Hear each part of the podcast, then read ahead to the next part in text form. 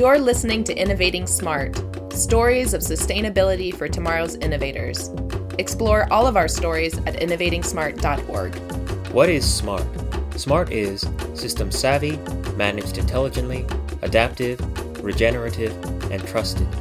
These are our design principles for a sustainable world. Hi, my name is Natalie Forsyth. My background is in art and education, and I am currently spending my time and energy to advance sustainable change. Today we are speaking with Kevin Surace, the CEO of Serious Materials, which is a material manufacturing company focused on high tech solutions that reduce energy consumption in the built environment. We're so happy to have Kevin Surace here with us today, the CEO of Serious Materials. As buildings contribute to over half of all carbon dioxide emissions, creating high quality and efficient building materials is a clear contribution to the sustainability movement. Kevin, what was your true inspiration in uh, deciding to become part of the Serious Materials community? Well, um, you know, uh, Serious Materials actually started as a, as a company called Quiet Solution at the beginning, and we were doing a number of products, uh, including our Quiet Rock drywall, uh, which replaced lots and lots of layers of other drywall. And we found that that had a actually a CO2 impact, uh, not in the operation of the building, but in the way materials were used, because you could use maybe only 20% of the materials that you were using otherwise. And uh, but by the time Gore's movie came out, it became clear that climate change was a serious issue. When you looked at the EIA data, it became uh, DOE, uh, the Energy uh, Information Administration, below the DRE, DOE, excuse me. It, it, became clear that buildings were huge. I mean, buildings are, are the big Kahuna. Forty percent of uh, the world's CO2 is really tied to the operation of buildings on a worldwide basis, about 12% to the manufacture of building materials because they're the biggest, most massive things we make every year, whether it's bricks or concrete or drywall or glass or whatever, metals. And then lastly, uh, you know, just in comparison to that, cars are only 9%. Now, that's always a surprise to us in the US because we use our cars so much. And in the US, it's a much bigger number than that, it's more than double that. But, in the, but when you look at CO2 as a worldwide problem, Cars are 9%, buildings are 52%, including the making of building materials. Well, wow, there's a lot of work to do there. and so uh, uh, that was really the inspiration. That's when I woke up and say, you know, when, now that I know, now that I understand what's going on from a climate perspective, what are my kids going to say about me in 2050? Um, and I want them to say, Dad did the best he could. Absolutely. Now, in the process of uh, creating the building materials that you are, you're clearly focusing towards making sure that they're as efficient as possible. What else are you focusing on in the sustainability spectrum? Well, in sustainability for us, what we uh, first of all, it's all about energy. We think energy is the high order bit. it, it is not that there's that you can ignore the, the chemical aspects of the chemicals we put in our bodies and the chemicals we put into the ocean and the plastics that are floating out there and all the other things. And so you got to try to address those. But sometimes you know, there's trade offs. And so the high order bit for us is address the energy and the CO2. Uh, you know, CO2 was in the ground. It was meant to stay in the ground as oil. It, it, was buried there millions of years ago. And somehow, you know, stupid humans, we went and burned it and released it from the ground where it was perfectly fine and stable, put it in the air where it is now a poison to us in one way or the other. So this was a dumb idea. Uh, but when we look at materials, of course, we've got Windows, we've got our Serious Energy Manager platform, which is a SaaS or software platform. We've got our, our drywall products and other insulation products coming down the line, etc. Uh, so we really look at how do we save energies in energy in the operation of buildings, or how do we save energy in the manufacture of materials. And through that process, of course, everyone is always looking at, you know, do we have to use solvents? Can we use aqueous? Can we use less water? Can we use the most, most safest you know, chemical additives when they're needed that we can that are possibly available today? Can you stay away from phthalates, which are uh, um, uh, plasticizers that are very dangerous that get into our bloodstream and our water, et cetera? So we are really, really working towards that. Bill McDonough is on our board, uh, wrote Cradle to Cradle, of course. He is a constant reminder to me almost weekly that we have to look at every single thing we do and make sure that everything we do make can be recycled on the other end into something that is very useful Absolutely. and that becomes really consider the great scale at which buildings mm-hmm. uh, exist on this planet.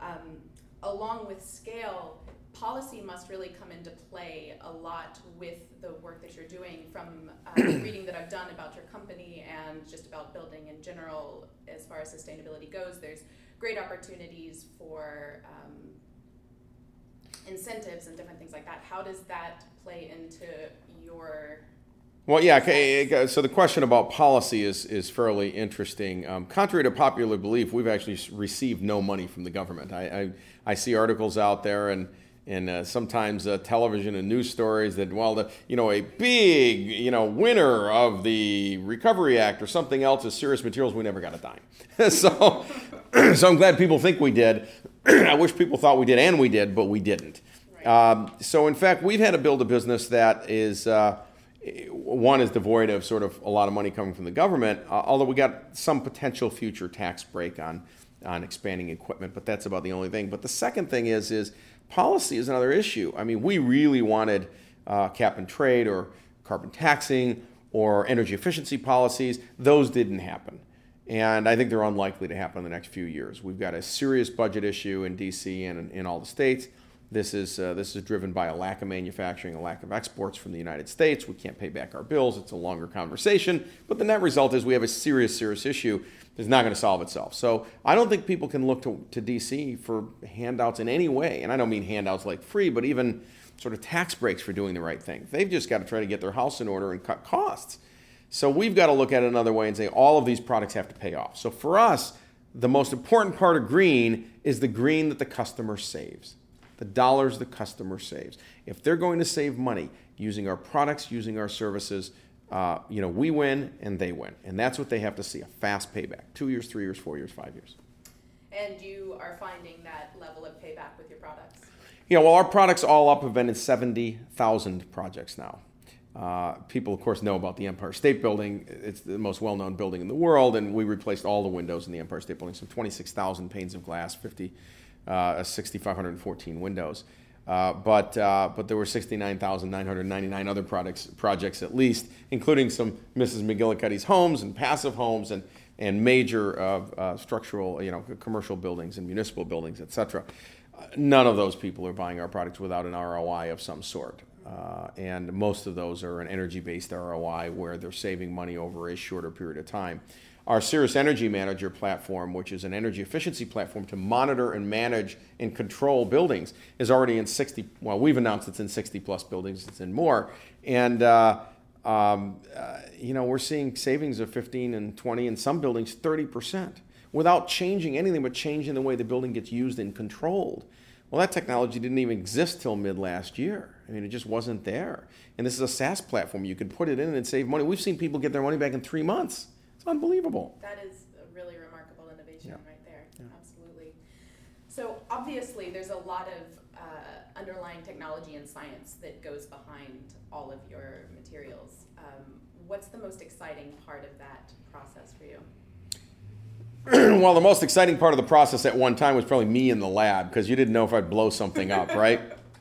Uh, today we've got great people in, in, in all in our coatings fields, in our in our in our polymer area, in our mechanical engineering area, in our industrial development area, in the machine area, in all those areas, it's just great people. So uh, look, I love the innovation process, and innovation is about uh, letting people know they can take risks. In fact, we want to encourage people to take very big risks. Please take a risk. I know you. We may not always get to the end result, but it's okay. Take risks, and risks equal innovation. Um, corporate America has a hard time with that. Corporate America is sort of fallen a little bit into uh, non-disruptive innovation. It's sort of innovative, but you know they go from a white product to a pink product.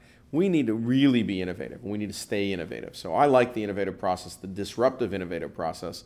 Um, nobody is more disruptively innovative than Steve Jobs at Apple. I think that's a great, great moniker for us to follow and uh, and take his lead in in willing to step up and say, look, I'm I'm willing to do something really unique that nobody's ever done before, and it's very exciting and um, and it's going to be disruptive to the industry. Trust me. Let's go. Mm-hmm. Um, of the many innovations that Serious Materials has put out, what is the one you're most proud of? Well, the ones I'm most proud of, I can't talk about yet because they're not out.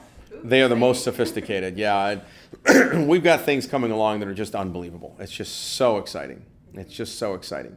Uh, I, am proud of all of our products. I mean, our Quiet Rock ES has no paper in the middle. It's easy score and snap. It's a fantastic innovation. Our higher value windows, um, the, the fiberglass framing that we do now, our, our fiberglass technology out of our plant in in uh, in Manitoba is just second to none. We have six plants in North America now, so uh, plus the software development in India.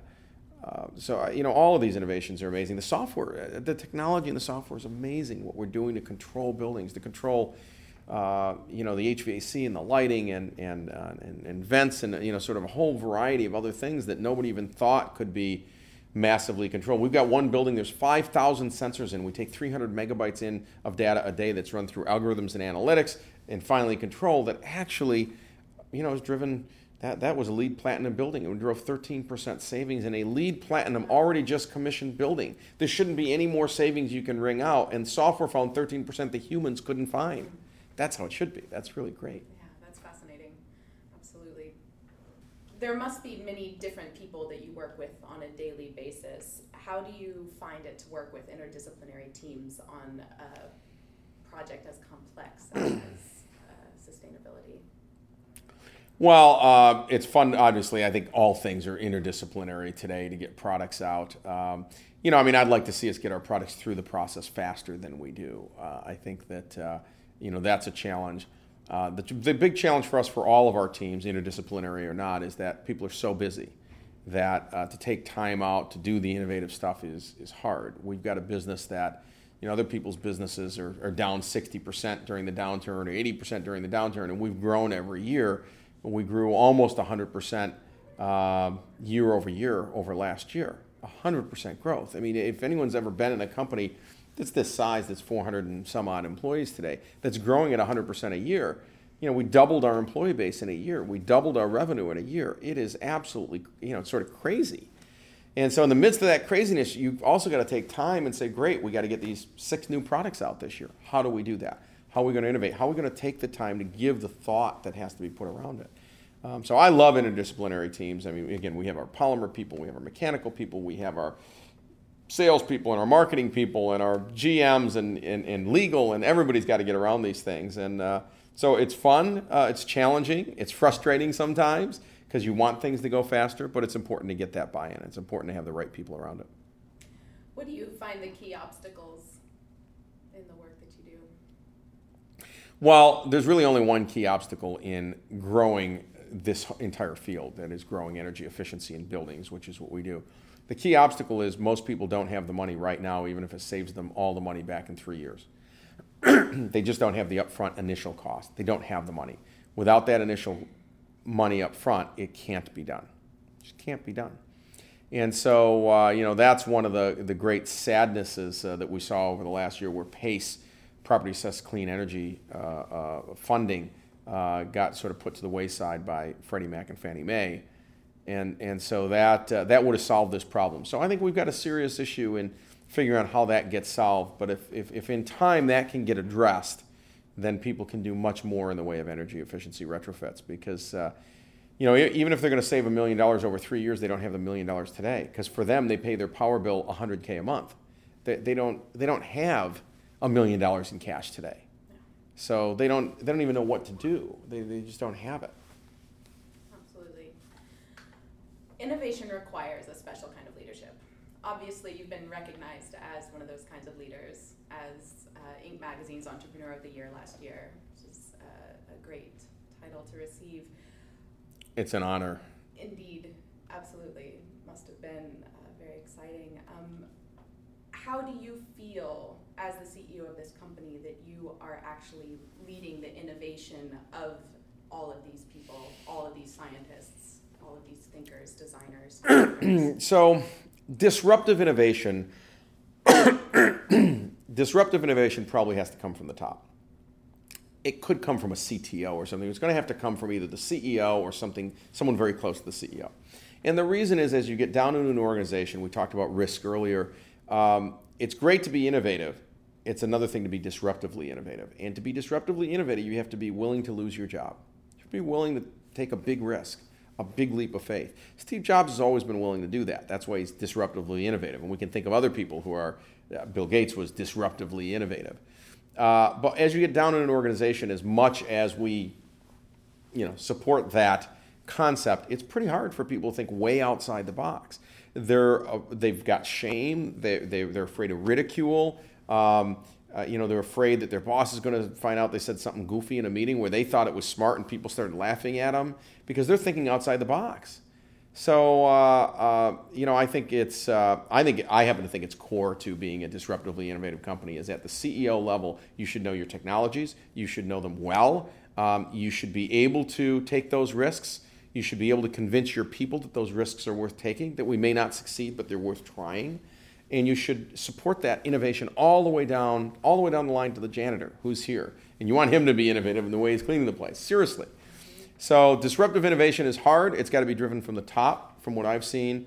Uh, I personally, because of my engineering background, I'm always looking for the next best thing. And I, and, and I listen to customers every day, hear what their needs are, customers don't come up with products, but they certainly tell you what the problems are. And sometimes I'll wake up in the middle of the night and go, now I know how we can solve this problem. And I'll come in and people will say, You're crazy. I said, Yeah. Yeah, but you're the CEO. You really want us to do this? Yeah. See, someone else couldn't do that.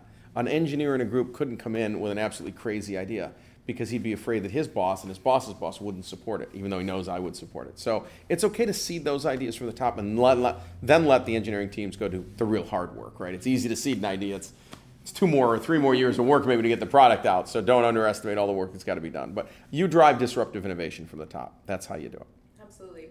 Your products have already certainly uh, cre- created great leaps in the efficiency of building. Um, there is a further evolution in that process. What do you see, to the degree that you can speak about it, as the next steps? Where is this evolution leading to? I can't speak much to it, I know, but I will just tell you that whatever we make today will save more energy tomorrow, or whenever tomorrow is, months from now or years from now.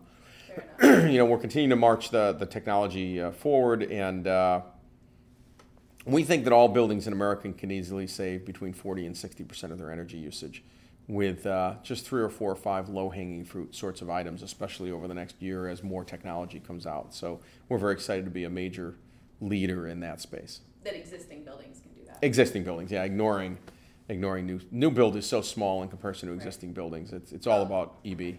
Yeah, and you know the most sustainable building in some ways is the one that's already built. Absolutely. Absolutely. Absolutely. Great. Um, so, here at Innovating Smart, one of our core concepts that we try to get to with everyone that we speak to is our, the hero's journey. What you're going through, the fears of failure, the commitment to something you believe in, the frustrations, the challenges, and the great joy that come from doing innovative work you speak to that experience? Yeah, well, I, would say you know some of this ties to startups, right? I mean, the first few years of these of, of this company of Serious Materials, first of all, I thought it was going to be a hobby. Didn't think it was going to be a company. So you know, to lay it on the line, I failed miserably, right? Second of all, for the first several years, uh, myself and a couple of other people who were involved uh, early on, Marc Porat, et cetera, you know, we wrote checks to to fund the payroll and to fund everything else. so that meant that you know we really had no money most of the time. It was you know everybody was starving and people had to work for nearly free and and we had to you know stave off vendors uh, who wanted to collect and you know you spent most of your time just watching every penny. I mean every penny. You know I remember one of our guys needed a you know a little USB uh, memory you know thing for the computer and uh, you know at the time it was you know $12 or $14 down the street at Fry's, and I, I, had to say no. We don't have the $14. At the very beginning of the company, my wife was running the, uh, the print uh, team here um, to, to, to, get uh, print information out to the architects, binders and such. she came home, she said, we, you know, we, need, we, we need more binders. They're, they're going to be $5,000. We've run out. I said, no, we have to make payroll. And she said, don't you love me? I said, no, no, no, I love you but we, we got to make payroll. Well, if you loved me, you'd get my binders. Well, no, no, I, well, you don't respect the work I do. No, I respect the work you do. So this was a good lesson. You know what the lesson is? Do not work with relatives, okay? Especially one spouse.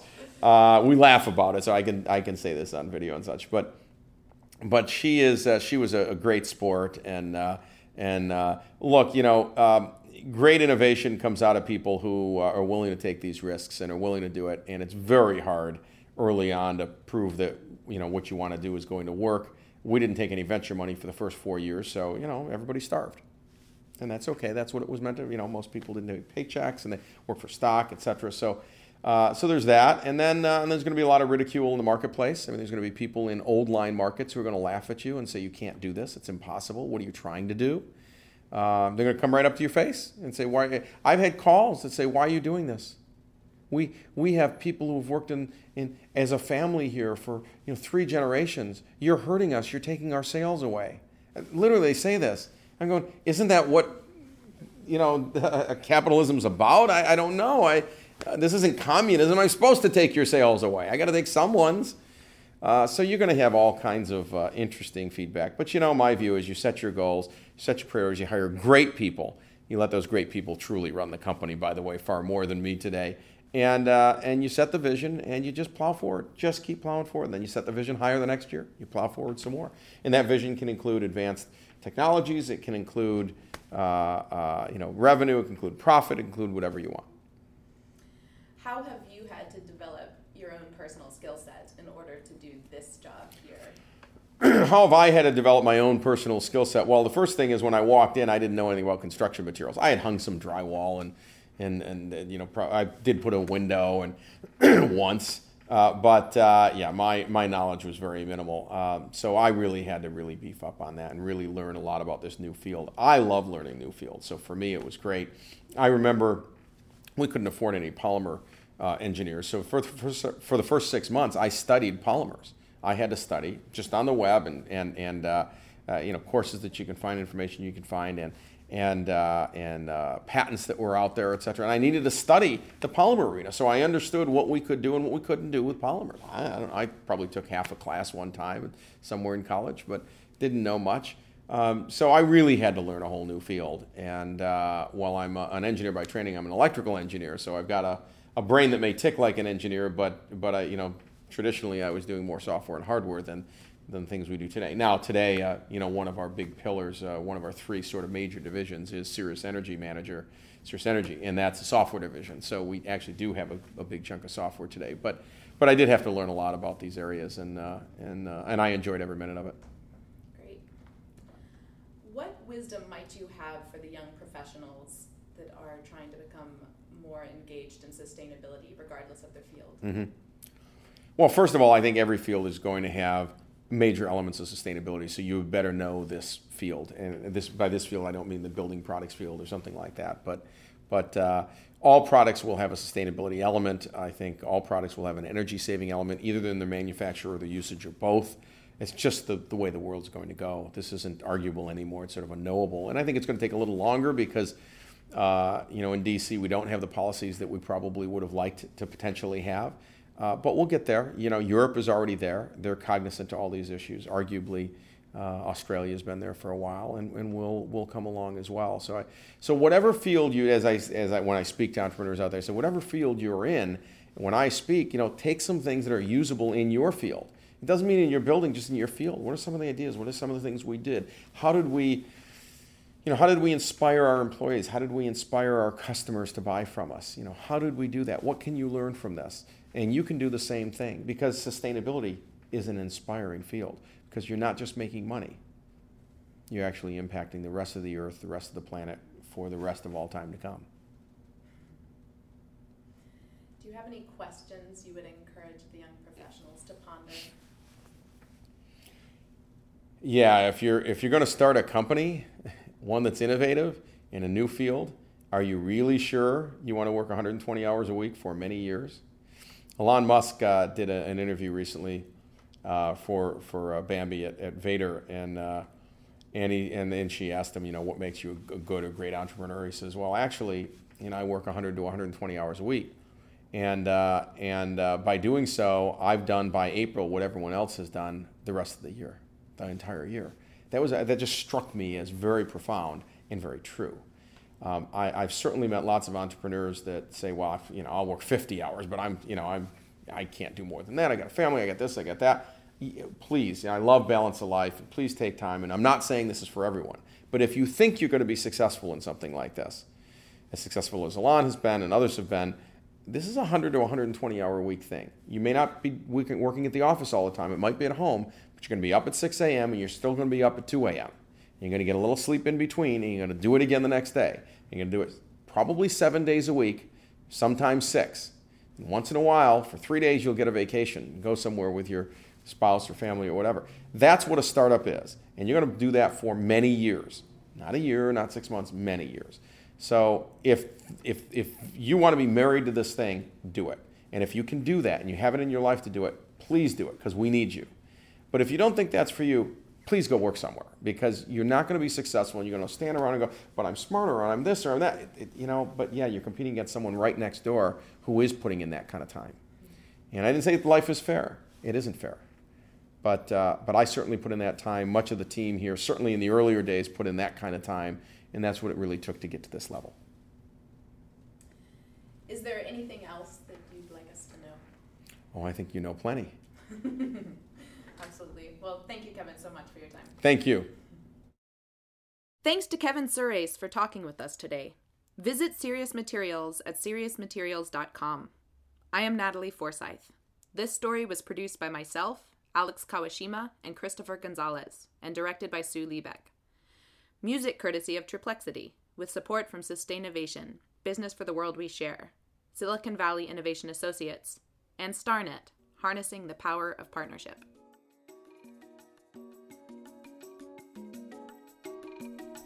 This has been Innovating Smart, bringing you stories of sustainability for tomorrow's innovators. Explore all of our stories at innovatingsmart.org.